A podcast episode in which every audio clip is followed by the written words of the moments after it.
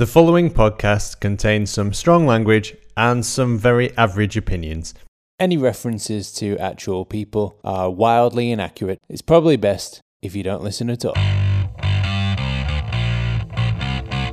The Roaring Peacock Podcast. Welcome back to the Roaring Peacock Podcast. This is the New Year special review and we will be talking about the previous season in part one and the Premier League season in part two. We're also joined by the magnanimous. Is that the right word? It's probably. I'm trying to make a complimentary word. I'm fishing in my. Yeah, that's nice. That'll do. I try to be magnanimous every time I lose. Just fishing in my brain for a big word that sounds good. Yeah, that'll do. That'll do. Yeah, sounds convincing. Ross Bell, our man on the post. Hello. And Alex, our riot badger. Good afternoon, everyone. And my name's Adonis. And the year began how it ended, with a trip to West Brom and a West Brom own goal amid a terrible run of form that could be traced back to unexplainable 60th minute collapse against Cardiff on the 14th of December 2019. By the time Forest came around, the Whites had lost 5, drawn 3 in the previous 10 games with automatic promotion, seemingly slipping from our grasp once again. Luke Ayling's post-Forest interview screamed of pain and anger. Bielsa broke with his tradition of not speaking to the players immediately after the game, giving an impassioned speech. It worked. United would only suffer one loss in the remaining 15 to be promoted as champions. Off the pitch, the club dipped into the market in January, bringing in Elias Caprile, Ian Poveda Ocampo, and Big Kev. The man we were sold as the next Mbappé turned out to be closer to a 50-year-old Pierre-Michel Lasogga. While a season like no other was suspended due to COVID, it could not have come at a worse time off the back of 5 wins on the bounce. Conspiracies were in bloom in spring. None more so than that the latest EFL ruse to keep Leeds from getting promoted seemed elaborate, to say the least. While we've played indoor football with endless toilet rolls and watched Jack Harrison's indoor workout videos, there were fears of PPG settling the season. And when Project Restart did get things moving, we'd spent so much time indoors we'd become cardboard, as 15,000 cardboard cutouts applauded Alioski off the pitch. But the moment that brought grown men to tears was Swansea away, as Pablo slid in an 89th minute winner, all but sealing a return to the Premier League after 16 years. Controversial static bus parade could only slightly take the shine off many fans' first memories of Leeds United lifting a trophy. In a tragic year for many reasons, we lost Norman Hunter, Trevor Cherry, Jack Charlton, Alex Sabella, and Mariusz Saliukas. In non-Leeds related news, the happiest of years began with Australia burning to the ground. 1 billion animals dead, while Trump played with drones, almost causing World War III. Meanwhile, in Wuhan, a Chinaman ate a pangolin and a new virus spread across the world, while the British Prime Minister missed 5 Cobra meetings to sort out his divorce. Britain formally left the EU, while the deaths of Breonna Taylor and George Floyd sparked near civil war across the pond and led to Black Lives Matter movement. Far too much more happened in this year, but needless to say, murder hornets, enormous locust swarms, toilet roll riots, the year of the Karen, coffin dance meme, Chadwick Boseman, and too many others lost their lives, amid the worst year in living memory.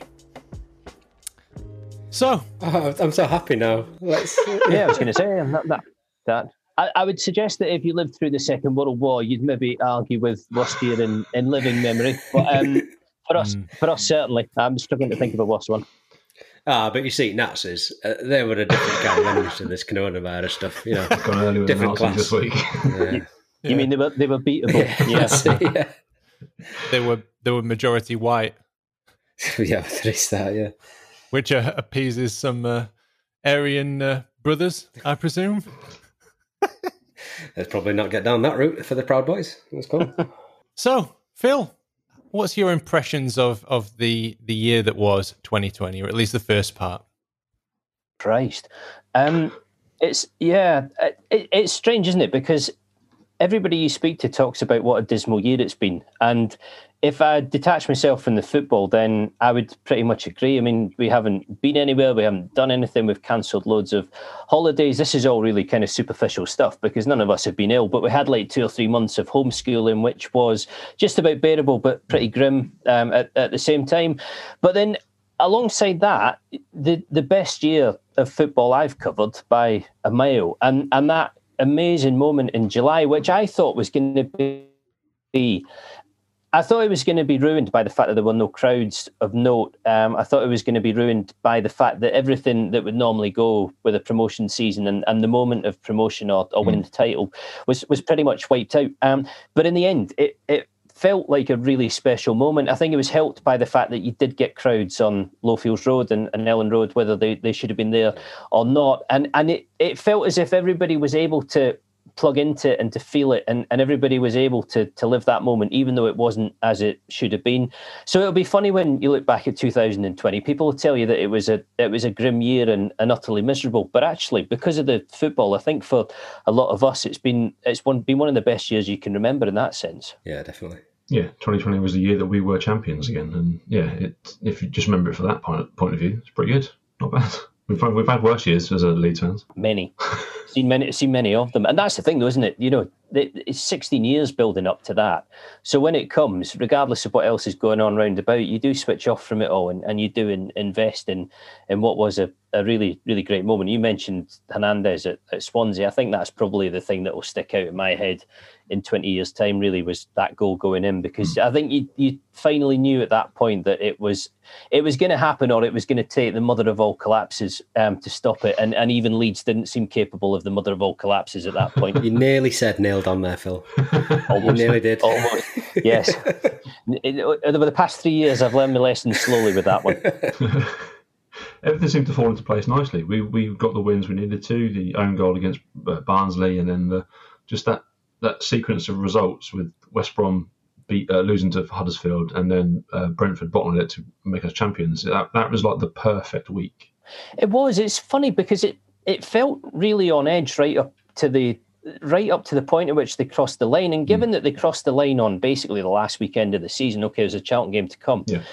It's strange when you consider that and put it next to the table, which shows that in the end they won it at a canter. Yeah. You know, like the gap was huge in the end, and you know, in years to come, people who didn't follow it too closely will probably look at it and say, well, they were clearly the best team in the league, and which they were, and it must have been straightforward. But I mean, part of the reason was because the games were congested, so rather than the natural run of Saturday games towards the end of the season, which might have given them a really relaxed fortnight, it was all rammed into a small period of time. But I think looking back now, with the exception of the wobble down at Cardiff, which I think everybody expected them to be on fire down there because of how hard Bielsa had been pushing them through the lockdown. I think we all expected it to click straight away, and it was a bit flat and it was a bit rusty and the goals were a bit soft and everything else. From that point on, and particularly the second half against Fulham, where it went from wondering if Fulham were going to nick that game and close the gap to actually pulling away, it was all pretty orderly and it was all pretty straightforward. And you know, it was tense at Swansea and it was very tight towards the end, and it was horrific against Barnsley. I mean, I think that's probably the one game so far where it was a good thing that the crowd weren't inside the ground, because people would have found that absolutely awful. But with the exception of little moments like that, it really was in hand. You know, it all felt actually pretty calm and pretty much in control. It was just the natural tension and anxiety of the fact that Leeds had blown very good positions in the past, and there was still the potential for it to go wrong right at the last. But you know, I think from a neutral perspective, you'd probably felt from a fair distance out that Leeds, you know, had that under control. Yeah, didn't feel like that. At any point did it feel like we had to get in control. Until Derby, so, really. That was it, wasn't it? Even then, I was expecting some sort of points deduction. So, you know, it's always going to happen, isn't it? Well, that was the dream scenario, though, wasn't it? Not only Huddersfield doing the trick for promotion on the Friday, but then Brentford losing it at Stoke and the title being wrapped up before Derby. So the fact that everybody was hideously hungover didn't matter at that point. Although it was weird, that Derby game, because I saw Liam Cooper on the Monday, and he hadn't played there, but he was saying the amazing thing about it was that the running stats for it were the best of the season, even though it was a dead rubber and everybody had you know, 48 hours and were a bit tired and emotional by that point. They were absolutely bang on it and outplayed Derby. So it kind of summed up the way they've been going for most of the season, with the exception of that little spell over Christmas. It did feel over that weekend, it did feel like we were just getting home from Ellen Road after drinking numerous cans and then just looking at the TV. It's like, oh, something else happened. We're champions now. Back out there. Get me some pyro. Well, yeah, I mean, Cooper said, I'm going back to see my wife and kids tonight, and I haven't seen them for, 5 or 6 days because of everything that's been going on, and because the games are congested and you had all the COVID restrictions and everything else. But I know exactly what you mean. You did feel by the end of it, like you can... You know that it would have been, an endless bender had the pubs been open and nothing been restricted. I think it would have gone on for weeks. So perhaps it's better that it didn't, just for the sake of the city. Well, I don't know. The economy, there'd have been no need for Eat Out to help out. I mean, no, it's true. It's true. Yeah, Drink Out to help out. Exactly. Yeah. There's one massive Yorkshire hotspot.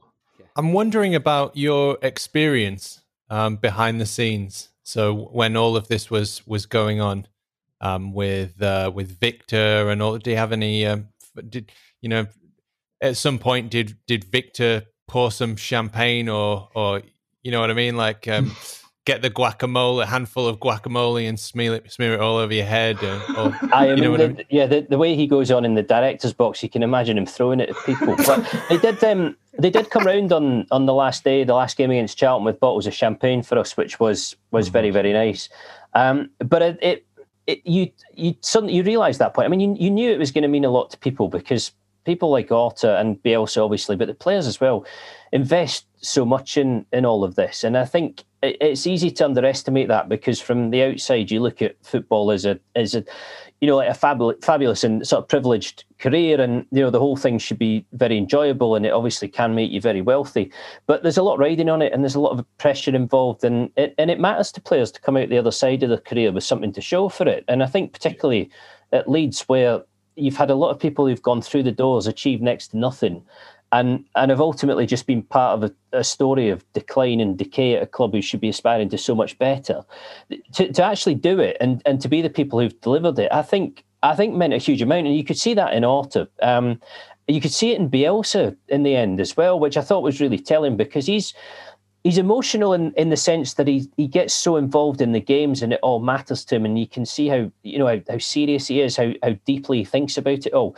But he isn't usually emotional in a conventional sense, so touchy-feely. And I don't think any of us were really sure how he would react if and when they were promoted, whether he would leave it to the players and kind of say, look, it's not really anything to do with me, this is down to the squad, or it's there's a bigger picture here, I don't need to be central figure.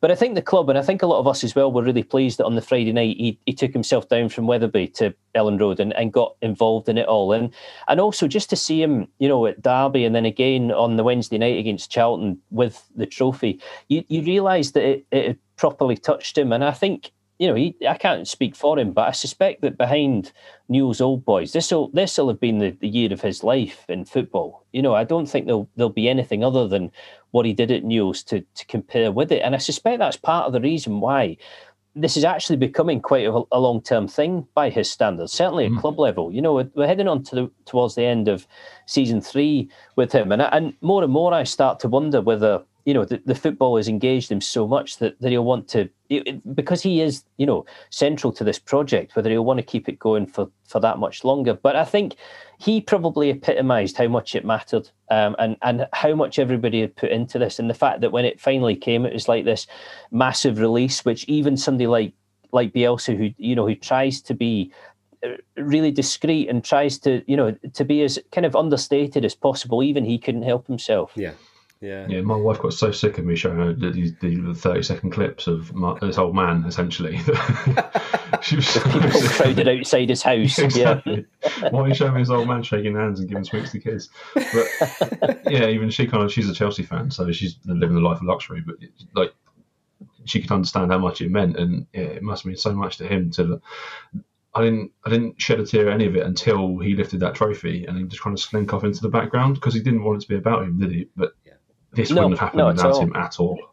I'm wondering what it meant to you, Phil, as you're a Hearts fan, right? Yeah. But you've been around the block a few times.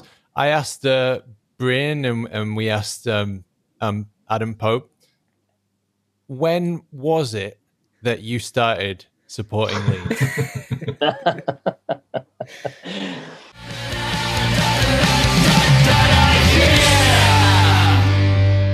It's a kind of natural development, and you don't have a crossover point. And I'd never call myself a fan. It would be a bit twee to say that, because you grow up supporting one club, don't you? And you know who mine is, but you get a natural soft spot for them. And I think more than anything, there are a lot of clubs who don't achieve too much, and a lot of clubs have fan bases who stick with it regardless. But I think at Leeds there was always that assumption, not just locally, but amongst people who didn't follow the club or had no time for the club, particularly that they were kind of down and festering at a level that was just ridiculous. If you had a setup at Leeds that was productive, if you had ownership who could do what was possible to be done here, if you had the right head coach, and if you had players who under the right head coach were performing as they were, and.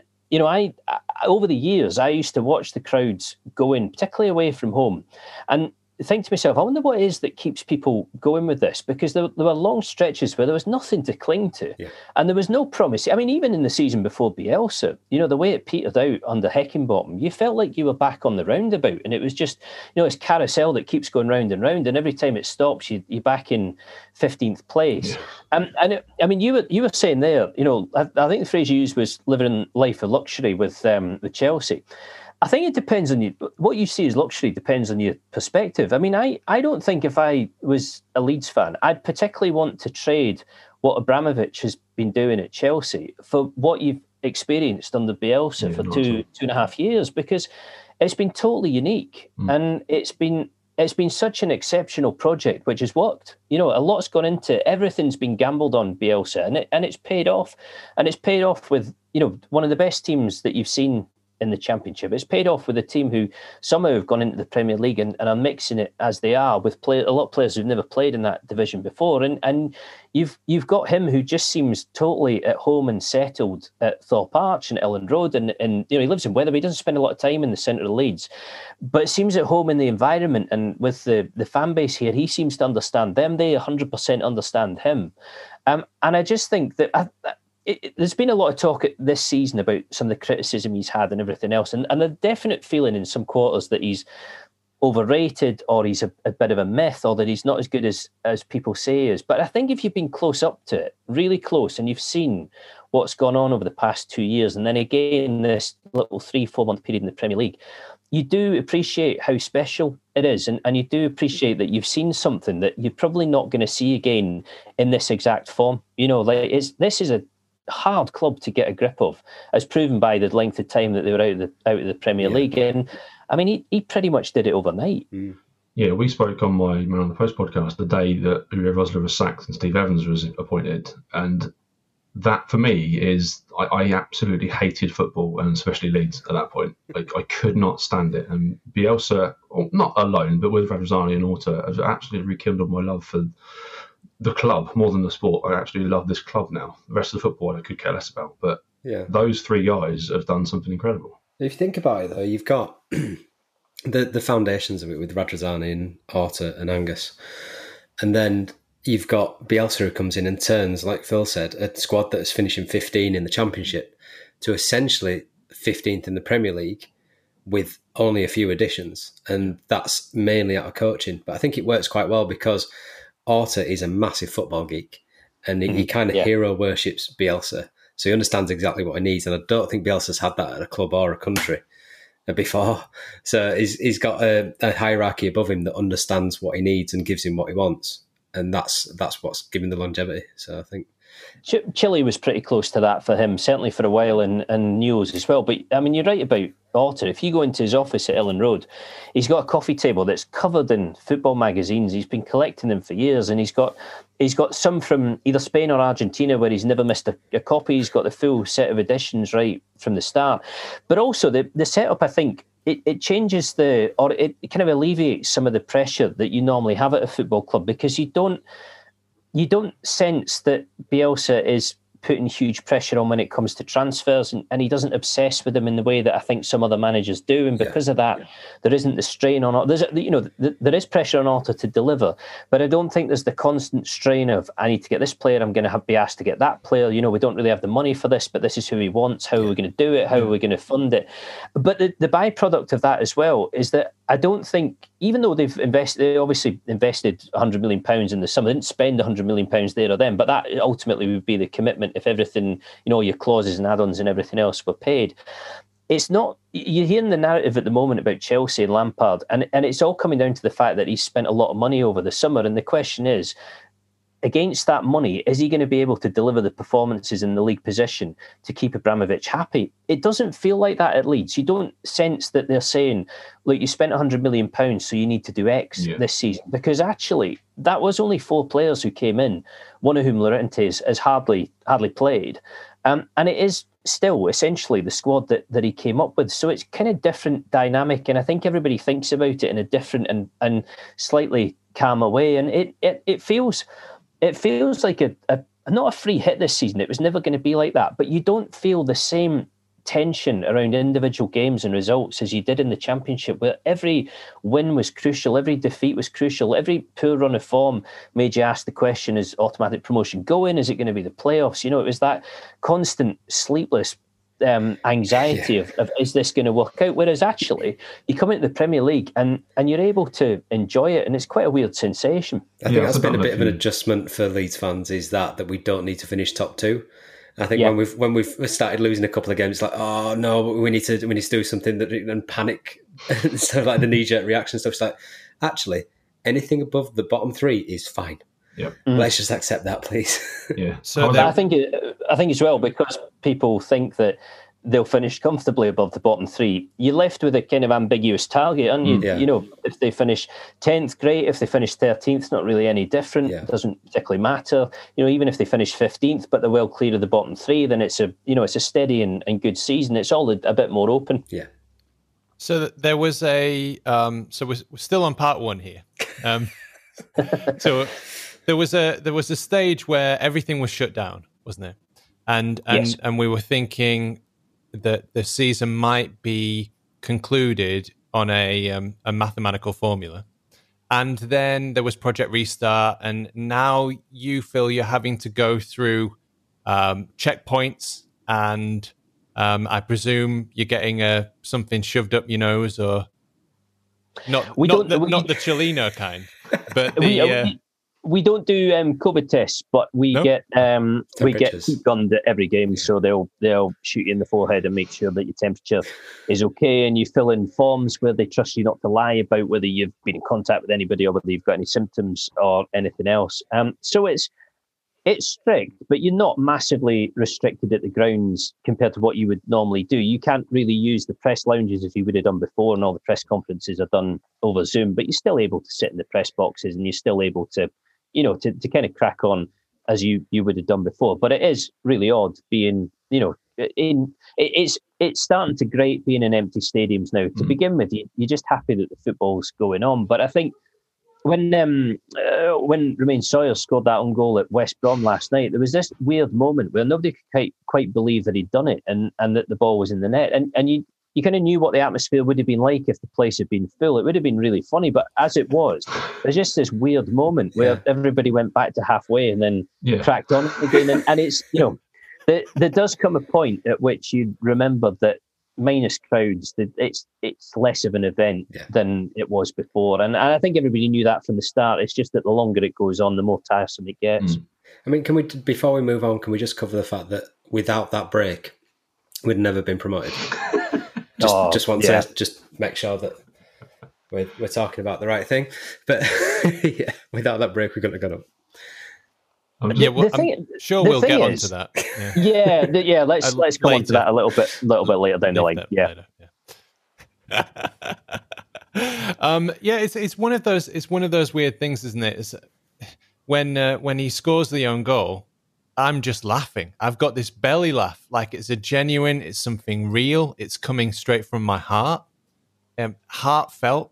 And there are very few moments in football like that. And you can only imagine what the crowds would have been like with the witty chants and so on. So there's definitely something missing, isn't there, Phil? How, just out of interest, how engaged would you say you're feeling in the games at the moment? I'm sure you're enjoying them because Leeds in the main are playing well, but given that you can't ever go and you're never there in the flesh and you're not drinking beforehand or afterwards and you're not in your usual seats with the people you used to having around you, like how engaged do you actually feel in this season? It's about 3 or 4 times removed almost. Mm-hmm. I was saying to these guys, like, you plan your Saturday out on a match day. You know what time you're setting off from your house. You know what you're going to be wearing. You know, do I need a scarf? Is it with that type of weather? You go through that ritual of, well, I've got the same ritual. I'll go to the co-op at the top of Beeston Hill, get a Costa, drink that on the way down, you know, meet everybody in the Foster's zone, and then we'll have a chat and go in. I've got my ritual of going in the turnstile, going up the right set of stairs. I'm not a superstitious person, honestly. But then that's all removed because, one, there's really weird kickoff times. Like, waiting until 5 o'clock in the afternoon to watch a game is strange because what do you do with yourself? You're trying to find an ounce of Leeds news in the cycle of things that are going on. It's just the same rumours. Or somebody on Wacko said that Bamford stubbed his toe. He might not be in. And that just absolutely just spirals into paranoia. Yeah. And it just feels like you're watching like a simulation of a season and you're not feeling that whole thing of being there surrounded by the community that you're always used to. It just feels a bit removed. It's great. You know, we're doing fantastic. And I do worry that if we go, when fans get back, that Leeds will have a downturn in form. Because is it removing us that's been great? Has it been the COVID break? I don't know how conflicted I'd be with that. I'll stay away if it means we win. It's fine. Let's round up this part one then, and let's just get everybody's kind of final thoughts on the end of that centenary promotion season. Maybe start with Ross. It was bloody fantastic. I'm looking at the table now. We won 5 games in a row. That's all the table shows me. No other team won more than 3 in a row in those last 5 games. So suddenly we were falling apart. We did all right, didn't we? 10 points, 10 plus 10 goal difference over West Brom as well. And yeah, we just look a class above now as well. The top 2 teams in that division last year played each other last night, and one of them won 5-0. Pretty good. Alex? Yeah, we're the champions. Fantastic. This virus will be gone by the time we kick off at Premier League. So we're all back in stadium. Fantastic. Can't wait.